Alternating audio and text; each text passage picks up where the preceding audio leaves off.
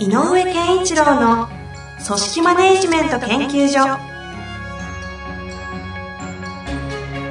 組織が一体となりゴールを達成する究極の快感。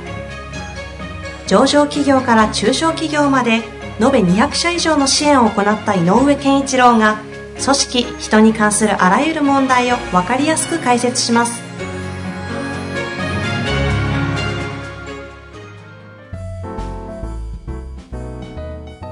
こんにちは、ナビゲーターの遠藤和樹です。井上健一郎の組織マネジメント研究所、えー今回も特別ゲスト編としてお送りしてまいります。えー、生田さん、井上さん、本日もよろしくお願いします。よろしくお願いします。はいよろしくお願いします。えー第2回にわたって、どちらかというとね、こう、話したいことを話してきたと。はい。聞きたいことを井上さんも聞いてきたというような感じで、非常に面白い。面白い話が。面白いです、本当に。で、その中にはね、その、どうやって人と、まあ、傾聴というかね、こう向き合うかのところのテクニック的なお話もいろいろありました。面白かったと思うんですが、今回は井上さんに来ている質問を読み上げてですね、はい。それに対して生田さんがどう回答されるのか、お、いいね。その上でその回答に対して井上さんが聞いていくとはい。いう感じで進めたいなと思いますので、はい。早速、えー質問をご紹介していきたいと思います。はいえー読みたいと思います。はい。今まで評価制度を導入しておらず、カリスマ社長の独断で給与が決まっていましたが、制度導入の運びとなり、実際に評価してみると、ベテランスタッフの評価が現給与額と合致せず、かといって簡単に今まで会社を支えてきたスタッフの給与を下げることもできず、人件費総額のコントロールができない状況です。どのように考えたらよいか、アドバイスいただければと思います。よろしくお願いしますと、またアイデンティティの研究会にこんな質問を投げかけていいのかと思いながら、え。どうなんだろうっていう感じですね。ーこれちなみにご回答の方はなんとなくお持ちですか？ああ、えっ、と、まあ私の直感的な感覚でお話しさせていただくとですね、えっ、と、私がアイデンティティを扱うときに、能力を司るロールという存在と、エネルギーとか、まあ、うん。うん感情とか気ですね、はいはい。そういうものを扱ってくる、こう、内なるビーイングという、このエネルギー体としてのビーイングと、まあ、ロールとして能力が高いよというのが、二つ見ているんですね。で、ここでおそらく評価制度の難しいところは、能力と成果って測れると思うんですよ。うんでも、ところが、このビーイングとかエネルギーのところって、これ評価するのが実は非常に難しい。で、極論するとですね、おそらくそのベテランスタッフの方が直接成果は出してないかもわからないですね。おそらく評価制度でいくと、えっ、と、給与に見合わない。ところが、その方が、その部下の方のちょっと背中をポンポンって叩いてあげて、お前頑張ってんじゃんって一言言ったら、ベテラン社員に言われた若手の子は、すごく、あ、頑張ってます、ありがとうございます、まあ見ててくれたんですねってなったことで、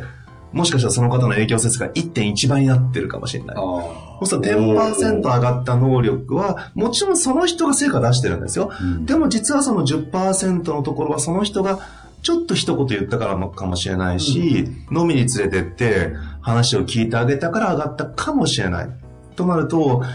でもここって評価難しいですよね。だって、やってることは、お頑張れよって言ったのと、社員連れてよく飲みに行ってると。あの人は飲みが好きで遊んでるだけだ。っ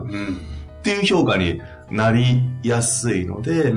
ベテラン社員でもし、僕これエネルギーフィールドって呼んでるんですけど、その人がいるだけで、組織にとって場の空気が良くなる。もしくはちょっとピリッとして集中力が上がる。何かしらか、えっと、人のエネルギーに影響があるのであれば、これ車にとってのガソリンが増幅するようなもんなので、ガソリンを積んでないと素晴らしい車も成果が出ないので、その、その方の他のスタッフのエネルギーにプラスの影響を与えているベテランの方は、それを評価する仕組みが見つかると熱いです。確かに。はい。はい。面白い切り口からの回答来ましたけど。あのー僕が最近よく言ってることが、はい。えっとやっぱ仕事人生になんかステージがあるよねっていうふうに、いうふうにすごく感じるようになって、で、最初、まあだから最初の10年間ぐらい、うん。まあ30過ぎぐらいまではやっぱりこう何かをこう習得したり、はい経験によって得ていくという、うんそういう段階なんですけど、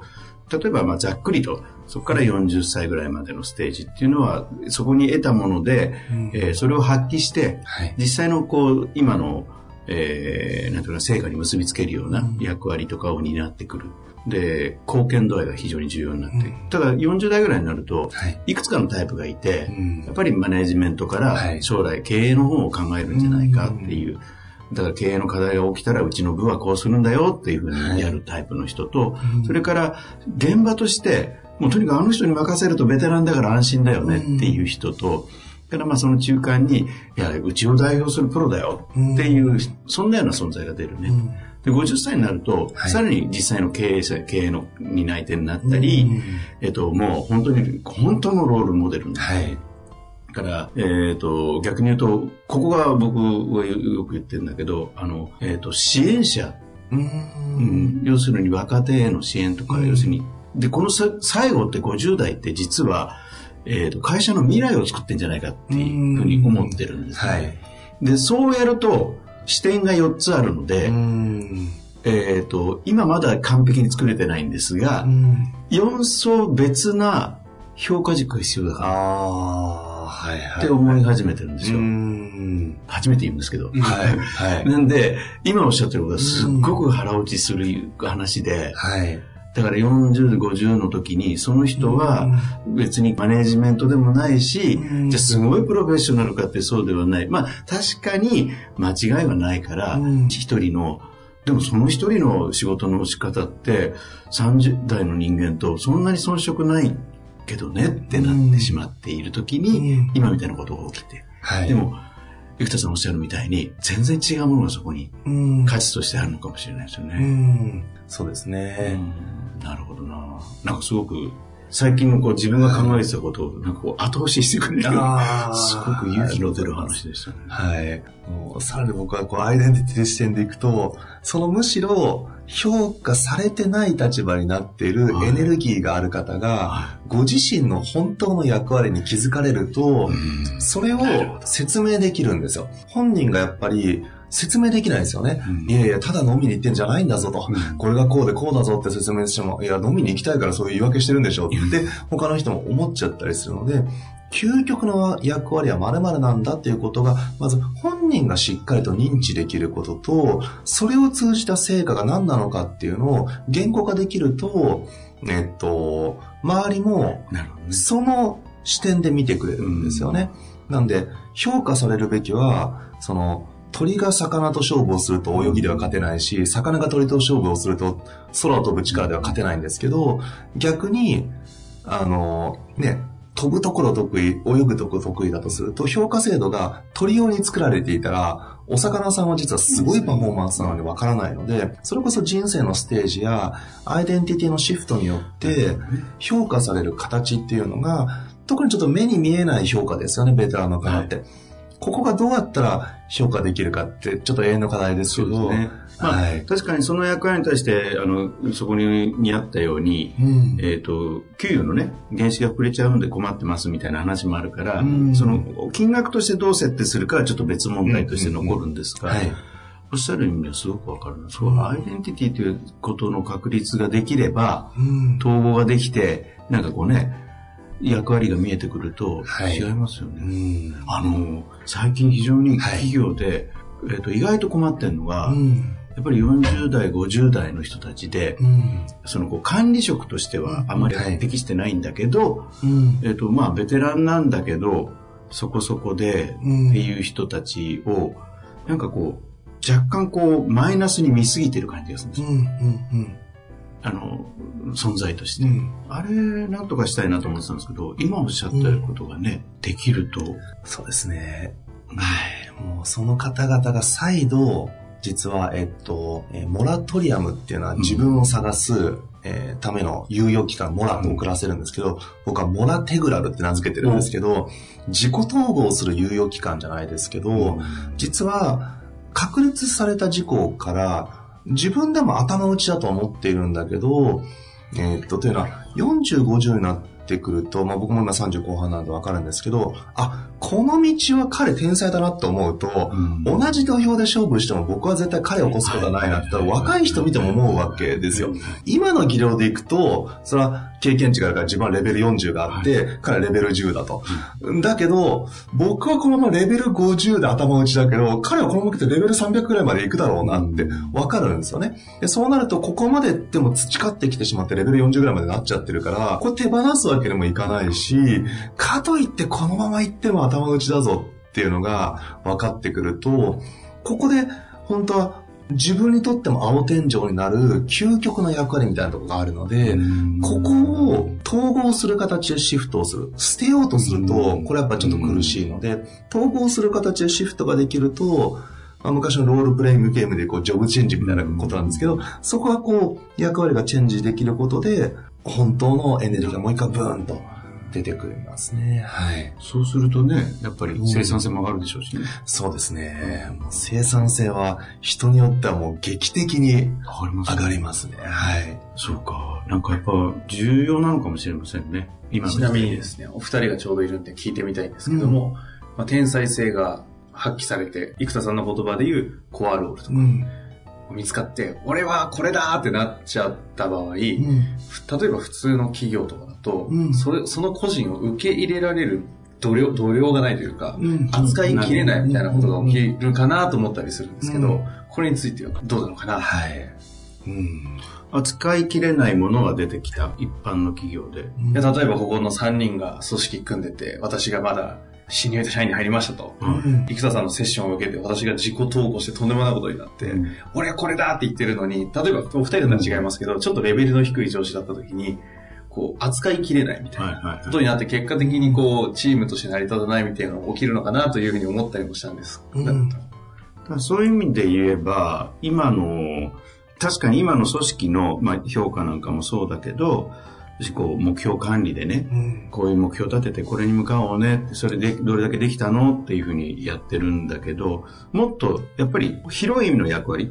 あの課長さんとかと役職って意味じゃなくて、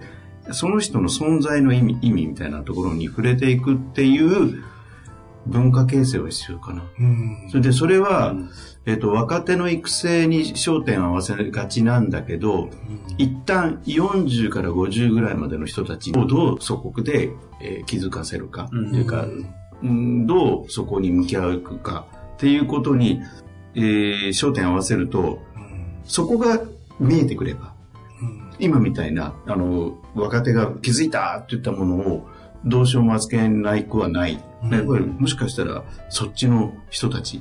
ベテラン組の人たちの統合みたいなことが、うん実は組織として真剣に考える時代なのかもしれないですね。うんうん。うん。だからもし、これ聞いてる経営者の方たちが、もしこれ意見として賛同していただけたら、なんかそこのテーマで一回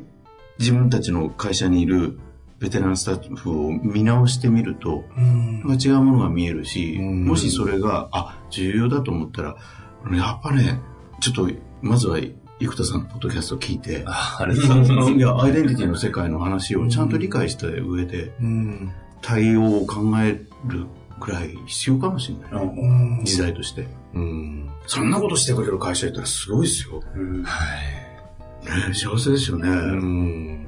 このお話を受けて、生田さん的にはいかがですかね？えーっとですね、私もアイデンティティをすごく扱ってるからこそ、えこの、まあ、組織ですよね。うんここの難しさはですね、僕、両方すごくあって、えーっと、考え方としては、個のアイデンティティと、あと、組織はウィーデンティティで造語を作ってるんですね。このアイデンティティとウィーデンティティが分離しちゃうと、これは組織に人は入れなくなってしまうので、ウィーデンティティを強化することで、組織としての受け皿の土台、私たちという主語で語られる、うん。私たちは何者なのかの土台が、えっ、と、個人のエネルギーよりも大きな存在であれば、うん。一人でやったって大したことできないんですよ。なので、そのウィーデンティティがより強固になっていくことで、えー個人がそこでより活躍できるっていうパターンが一個ですね。うんで、これはすごく理想的です。で、ただ今度、組織のあり方として、じゃあすごく個人向きの人をホールドし続けることが、組織全体にとってうん本当に必ずしもいいのかと。うん特に現代ではフリーランスで組むこともできるし、じゃあその方じゃあ独立してまた個人事業主になってもらえば、ね、社会保険も何もいらなくなって、お仕事の成果が出たところだけで組んでもらえば、実は同じように席に座ってるんだけど、契約形態変わりました。うん。っていう形も全然なくはないわけですよね。だからそれは個人になったら守られるわけではないので、すごく厳しいフィールドに飛び出ることになるので、うんでも本当にそうしたい人がいたら、職能として有能だったら、じゃあその形を取った上で、一クライアントとしてうちの会社とどう付き合うかをやろうねっていうのも最近すごく増えてるので、まあその、下手にそういうエネルギーが出過ぎちゃってる人を無理やりホールドすると、そっちの気遣いの方がむしろ結構うんコストになってる場合もあり得るので、これはちょっとどっちがいいかは時と場合ですけどね。うんはい。うんわかります。あのー僕もよくはいあの、えっ、と、we っていう言葉をよく使いましょうと。うん我々はっていう、そうね主語にしましょうよってはいいう話をするんですが、ウィデンティティをはい。確立っていうか、まあ、えっ、と、作り上げる時の、やっぱり陰陽に、これみんなでこう、みんなで語り合いながら向き合うんですかね。えっと、これはですね、えっと、またちょっと、僕のプロセスがあれなんですけど、えっと、アイミングにおいては、はい内なる自己が何個もいるので、これ統合していくんですよ。で、今度同じように、組織の中には、組織の中の人がいっぱいいるので、うん。それぞれの実は意見のぶつかりを全部抽出していくんですね。そう例えば、ノルマを課すべきではないと思う人たちと、ノルマが絶対必要だと思う人たち。そうするとこの二つが、まあ、一個人で言うと内なる二つの自己みたいなもんなので、この二つのカテゴリーの人同士でインサイトマップっていうのをやってもらって、陰陽を全部俯瞰してもらって、えっと、これは、シーソーゲームになっちゃうんですよ。A か B かという二元論のシーソーゲームからインテグラルゲームって呼んでるんですけど、はい統合点の第3点を見つけるゲームっていうのをお互いやるんですよ。そうすると実は全く違う第3案を、えっ、と、センスではなくて論理的に導けるので、この第3を導くプロセスをみんなでやっていただくと、なるほどっていうのに気づいていって、結局その組織の中でのそう A と B っていういろんな価値観がバーッと統合されていくことで生まれてくるウィーデンティティっていうのが統合の先に起きてくるので、えーっと、その中の陽の部分とか強い部分だけでギュッと作ると、陽極まれて陰で陰が強く出ちゃって、結局対立構造が強くなるので、はい。なるほどね。面白い。うんうん。そっか。なると、まあ、面白い話になったなというのが、私の、ここに聞いていて、はい、なんですけどそうなんですけれども、はい。まあ、残念ながら、そろそろお時間もあはい。来てしまったんですが。せっかくあのね、3回にわたってお話しはい。していただきましたが、井上さん、あの、生田さん、実際にお会いしてみて、いや、あのいかがでしたか？イメージしていた、通りの方なんですけどね、うん私にしては、ね。ありがと私にとっては。で、えっ、と、まあ、組織とこうみたいな話がありましたけども、うん。本当にこうなんか、ちょっと抽象度の高い言葉では今あるんだけど、やっぱ統合って何なのかなっていうことはすごく、どこにおいてもすごい重要なんだなっていう、うん陰陽の統合ね。これははい本当に大きな、えっ、と、テーマかなと。で、なんかもう、とにかくチーム運営の中で、はい。えっ、と、違和感が言い合えることがすごく重要ですよって、あの、こう、バッとクってチームの雰囲気が変わるところってそこなんですよはい。ね。はい。はい。って自分で感覚的に言ってたんですが、まさに同じ話ですね。そうな、そういうことなんだって、ちょっと、なんか、安心しました。はい。安心。いや、なんか、なんかこう、なんかこう、確信しながらされてるように、こちらから見てると、あの、印象としてありましたが、ゆきささんは、あの、いかがですか？今回、お互い初めてでした。いやーすごい楽しかったですね。あの、やっぱりもうご一緒させていただいただけで、あの、ものすごくこう、人の接するだけで、やっぱり人の自尊心を無意識で高めてしまう、おそらく特殊なエネルギーというか、ん。持たれてらっしゃるので、私も、でも大先輩を前にしてね、おえ。え話しさせていただいて、こう、ただただ私も質問に答えてるだけのように見えるんですけど、うん。と同時に実はものすごくこう自尊心をぐいぐいぐいぐい育てていただいたなと思ってる時間でしたので、すごくなんかこう、なんか、無理やりぐーんと上がったというよりも、すごくなんか、内側からぐぐぐぐぐっとこう、私の中の自尊心が育った時間だったので、すごく本当にありがとうございます。なのできっと本当に組織に行かれた時に、こういうことがいろんな方の中に起きてるんだなと体感させていただいて、私はもうなんちょっと嬉しくなりました。ありがとうございます。ゆきたさんがはいその感想を聞けるのは面白くて、非常にいや、嬉しかったですいいね。はい。私もね、ナビゲーターとして生田さんいろいろうんね、こうしている中で、この感じの生田さんを初めて見たので、あそうですかもっとこう、ね、エネルギーをぐわーっと解放する方に行くじゃないですか。あれはまたね、一人だから、一人というかねま、ね、いろんな方ええの関係性の中のエネルギーがありますからね。そうそう。はいなので、今回の出したエネルギーをこ今までやっぱこういうメンバーだから見れるんだなと思って、非常に面そうですね白かったなとうん。思います。はい。まあ、ぜひ、あの、前回にもご紹介させていただきましたけども、あの、5月の1日からうん。8日、えーアイダモンという、はいアイデンティティの学校ということで、アイデンティティの統合祭りをそうですね、祭りですね。300人で行うという 面白い企画を、うん。あの、行うようですので、ぜひ興味ある方はね、そちらの方、そうですね。はい、調べていただいて、ぜひ遊びに行っていただ面白いなと、はいその時にはぜひ、あの、井上さんのポッドキャスト聞いて、うん来ましたっていう話もね、聞けたらいいですね。そうですね、ありがとうございまはいす。。じゃあ、長く3回にわたりましたけど、あの、うん井上さん、生田さん、本日もありがとうございました。はい、ありがとうござい。ました。